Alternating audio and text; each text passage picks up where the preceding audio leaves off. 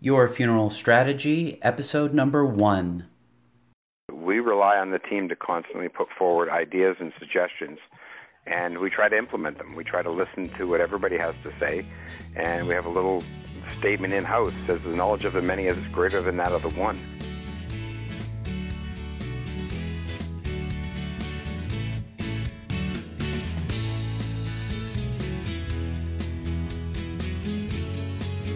Welcome to Your Funeral Strategy. I'm Tyler Fraser. And I'm Mike Hepburn. This is our first show, and we're very excited to start things off with a new podcast, Your Funeral Strategy. Today we have a special guest. His name is Brian Parent. He's the owner of Families First Funeral Home. Welcome to the show, Brian. Morning. Thank you. Brian, in your community recently, the CBC uh, placed a hidden camera in uh, some families that visited uh, local funeral homes. And uh, the result of this footage uh, was uh, quite a bit of um, backlash from the community. Yes, the marketplace did place hidden cameras. It went into a, number of funeral homes, not just in our area, but throughout Ontario. Uh, I believe they also went into a number of uh, other funeral homes, family owned and operated, and uh, chose not to share that that footage. Uh, I'm not sure why, except that maybe there was really nothing there to be seen. Uh, and I, it did appear that they focused their video on uh, a particular group of funeral homes, but uh, I, and I think that unfortunately maybe hit some of the uh, uh, the staff members that had uh, less ability to be able to explain their positions and why they had their positions because I think there maybe some of the explanations were not accurate. Let me help explain what that is. Uh, you know, uh, first of all, there was uh, a lot of time spent with the whether the body should be viewed or re- had to be required to be reviewed and in, in my understanding, it would have been better if the staff members explained the value of being able to see and believe and know that we have the right person in our uh, in our care, uh, as as opposed to to requiring it because the company requires it. I, I think that uh, really it should be required in almost every situation, but there are families that don't wish to do it, and they shouldn't be required to. But we also should be telling them the value of being able to see their mother or father in our care prior to cremation or even burial. Mm. But why do you feel that that's important, Brian? Well, I think it's important that that families have an opportunity uh, to say goodbye in, in an appropriate setting. I think Alan Wolfelt said it best uh, at a conference that I was at recently, and he said you first need to say hello before you can say goodbye. And it's one thing to be able to uh, to be with a person in, in a hospital setting and the death occurs and and, and leaving their loved one behind, it, it's still the place where they cared for them while they were alive. And and at the funeral home, certainly uh, there's there's confirmation, and and I think that's the biggest mistake that we make in funeral services. That we often use the word closure. We well, you really need to see your dad to get closure. Well, really, I, I don't think anyone gets closure when they see their father after they've died. I know from my own self. My father died nine years ago. I, I never did get closure. My uh, my closure comes over after years of, of helping my mother get through her grief. Um, but I think what I did get immediately is confirmation and, and the belief that yes, he did die. And now that he is here in the casket in this building, my brain can no longer say that well, you know, he's okay, and maybe we're just treating him. It, it, it's confirmation that the death has occurred. It's confirmation that the funeral home has my father properly in their care. And if this is the last time I'm going to see them, at least I have faith knowing that they picked up the right person at the hospital, that the hospital marked the person properly, and that the person that is in the care of the funeral home is actually my father and going to be cared for properly, and and and therefore the, the right body that's that's going to be cremated, and the, and, and that everything is being done pro- appropriately. Mm-hmm. Now, with that all being said, I mean one of the biggest challenges I think funeral home space is the line item of a cost associated to that. Um, what what challenges have you faced at Families First, and how did you overcome that? You know, it's easy to say, hey, you know what, we've got a we've got dad, and, and he's in our care, and and we, you know, here's a, service we provide, and, and most funeral homes, if not all, do charge a little extra for that for that service. Um, how did you overcome that? Well, uh, we, we overcame it in two ways. One, o- opening a low-cost alternative that, that supplied direct cremation services, no viewing, no visitation, uh, and and therefore then we were in a position to be able to explain to families, look, here's exactly what you get when you don't when when you don't want to purchase any services. Uh, but over here, uh, when we take your mother in, into our care, your mother's always coming into our funeral home uh, she's going to be dressed appropriately and respectfully prior to the cremation if you choose to have no services whatsoever. Even if you choose not to see her whatsoever, uh, she's going to be cared for properly, uh, dressed as a matter of respect, placed into the casket appropriately, placed any other valuables or personal items that you want to be with that person, whether it be a blanket or just a little note from one of the kids. Uh, that all of that stuff is then going to to happen in an appropriate manner. Um, and uh, if if we're using the transfer service, oftentimes the loved one is staying at the place of death until the cremation arrangements are made and all the contracts are signed, and then we go right to the place of death, uh, remove the deceased, and take them right to the crematorium. So that's obviously less money for the consumer, but the, when the consumer sees that we're bringing the person into our care, we're caring for the for the for the deceased properly, we're actually meeting with the family instead of them just putting all the information online. Uh, we're we're helping them with estate benefits. We're helping with notifications to insurances, notifications to employers, uh, the list goes on and on in terms of doing Canada Pension, life death benefit applications, returning health cards, social insurance cards. Those are, are additional services that families need help with, and they're more than willing to pay the extra services if they know what they're getting for it. So it's I think it's important today not just to say, well, I'm a funeral home and therefore I'm going to do a better job. I think it's important to say what what it is that we are doing better, not just mm-hmm. that I do a better job, but what are you doing better and what are you doing for all of those services? We're no longer in the business of selling a product or a casket.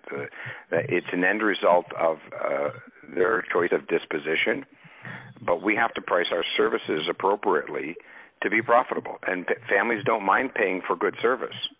They don't mind. They love to pay for great service. Yeah. And therefore, we should we should be providing great service all the time and pro- charging an appropriate price so that we can remain profitable and remain in business.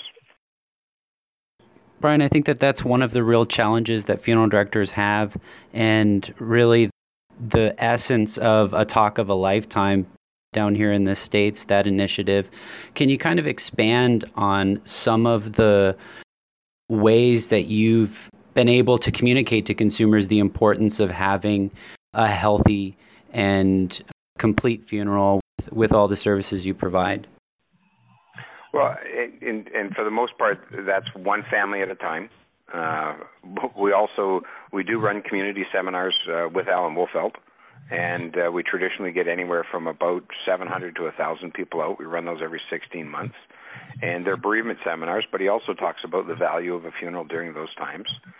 Uh, we carry a lot of literature on our website in, in in in the funeral home on talking about the value of the funeral home, and we also embrace talk of a lifetime cards. We I think they're a great uh, opportunity. Uh, we uh, we actually have a community group meeting uh, just later this month uh, to sit down and and give us more suggestions as to ways in which they can be used. Um, our area hospice is is online with it. They love the idea. Uh, many of the nursing agencies are also looking at it and, and trying to use it for ways to help to uh, expand uh, what they're already doing with patients and uh, with patient families. Uh, so the talk of a lifetime is a great way to get people to talk about the value of life. I think when kids start to understand why mom or dad valued certain things, then those values will follow into the funeral. And, and a great example of that is them understanding why mom or dad value uh, their church and their religion. Uh, today, more and more, uh, certainly, uh, children uh, of parents who've been very faithful are not faithful whatsoever and, and therefore they're not practicing, or they may not be practicing their faith, and they may not necessarily see a value in terms of, of having a service at the church, but if they've had an extended conversation with the children uh, through the Talk of a Lifetime cards, then they might be saying, wow, you know what? I remember mom talking about how important the church was to her and what it meant to her and dad and what it meant to us as a family when we were younger and we we're going to honor mom's faith and we're going to have that church funeral. So there's there's a lot of value in those cards and there's a lot of value in everything that we do and we can't remain silent and just sit back in our communities and hope people will have a funeral just because we say it's valuable. We have to teach and train and show people why it's valuable and how it's valuable. One of one of the areas on on the value of a funeral that that I think where where many people are lacking, and I, I see a good push going on certainly throughout North America, uh, but it's gone on in Australia for years, is those who are not faithful.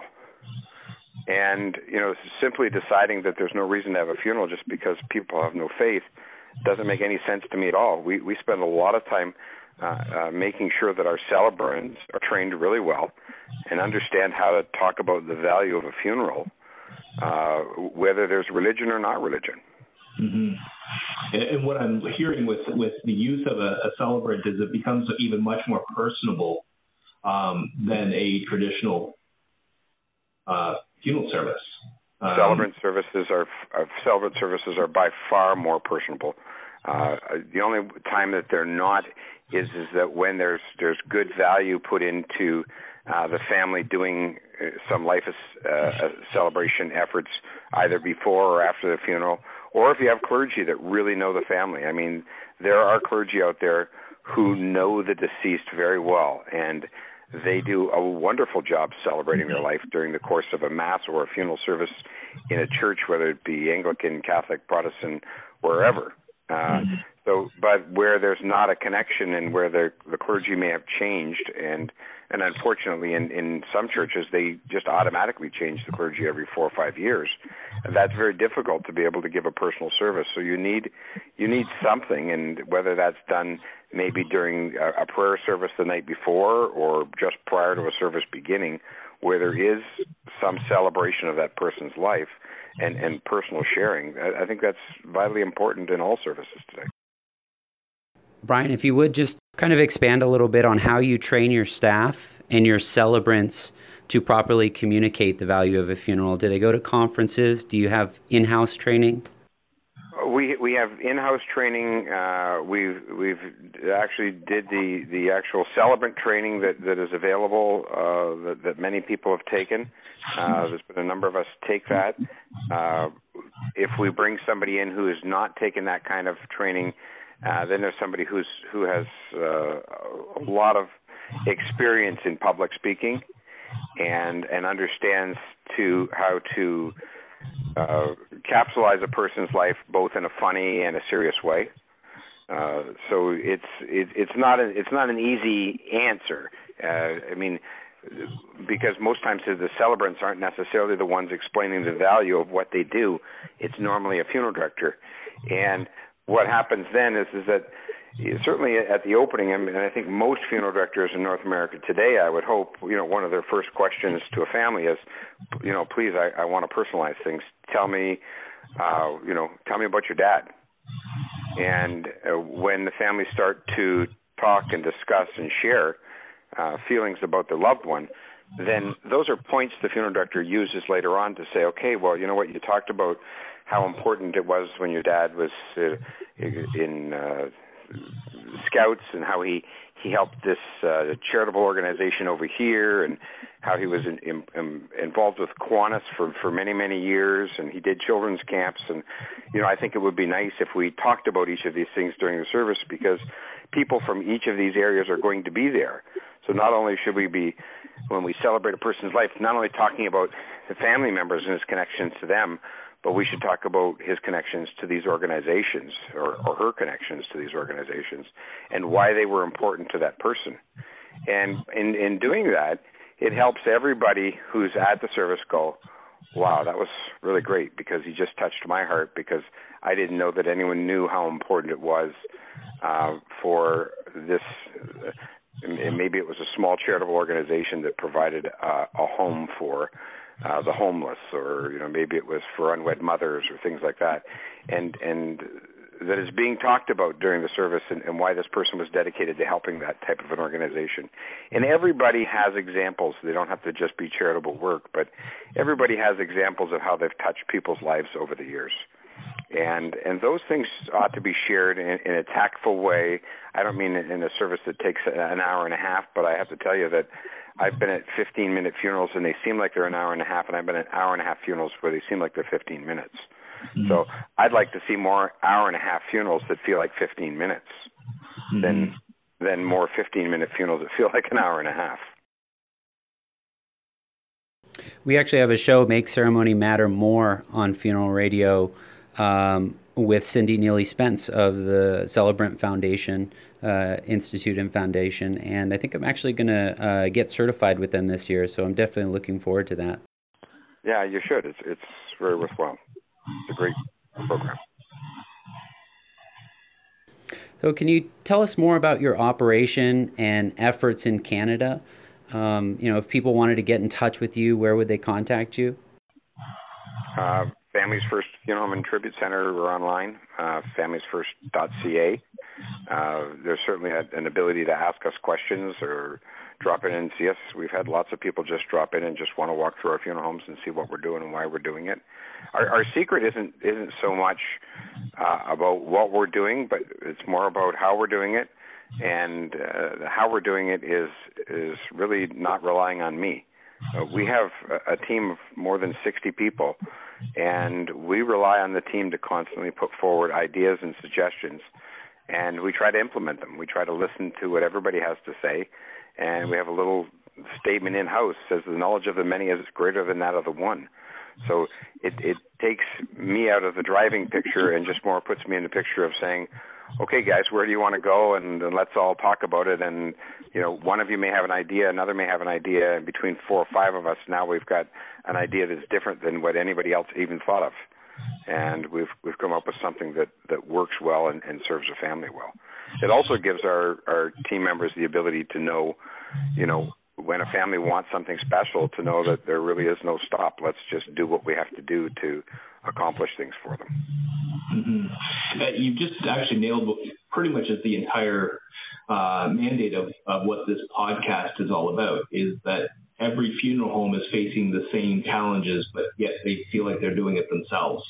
And taking, you know, I can just see a a mom and pop funeral going, yeah, Brian, that's great. You, you've got 60 people to help you, you know, come up with different ideas. We're by ourselves, and I think if you know funeral service associations are utilized properly with roundtables and and you know listening to types of podcasts like this, and even just talking to other funeral home owners within their within their communities groups, then they can come up with uh, with ideas not just by themselves but with other people.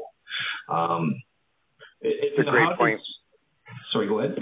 No, it's a great point. NFDA ran roundtables a number of years ago, which we took part in and uh, they were an integral part of our growth.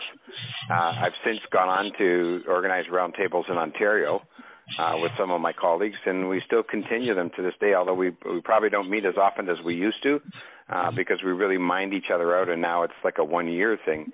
Uh, but you, you know, it, it's you don't you're not alone because you're you're you know a one location three four employee type person. You need to get together with like-minded funeral directors and uh, who are in similar situations or you know maybe just a little bit larger than you that don't mind sharing their ideas and thoughts and resources with you. I, I mean we we run our own in-house graphics team. It's probably the best financial decision we ever made. Uh, yet it's a it's a huge financial commitment. But our in-house graphics team allows us to have such flexibility. It's unbelievable. Well, Brian, thanks so much for taking the time to review this very important topic about communicating value to the families and also sharing your experience in this recent event that occurred in your community. You're welcome. Thanks so much for listening to Your Funeral Strategy. Until next time.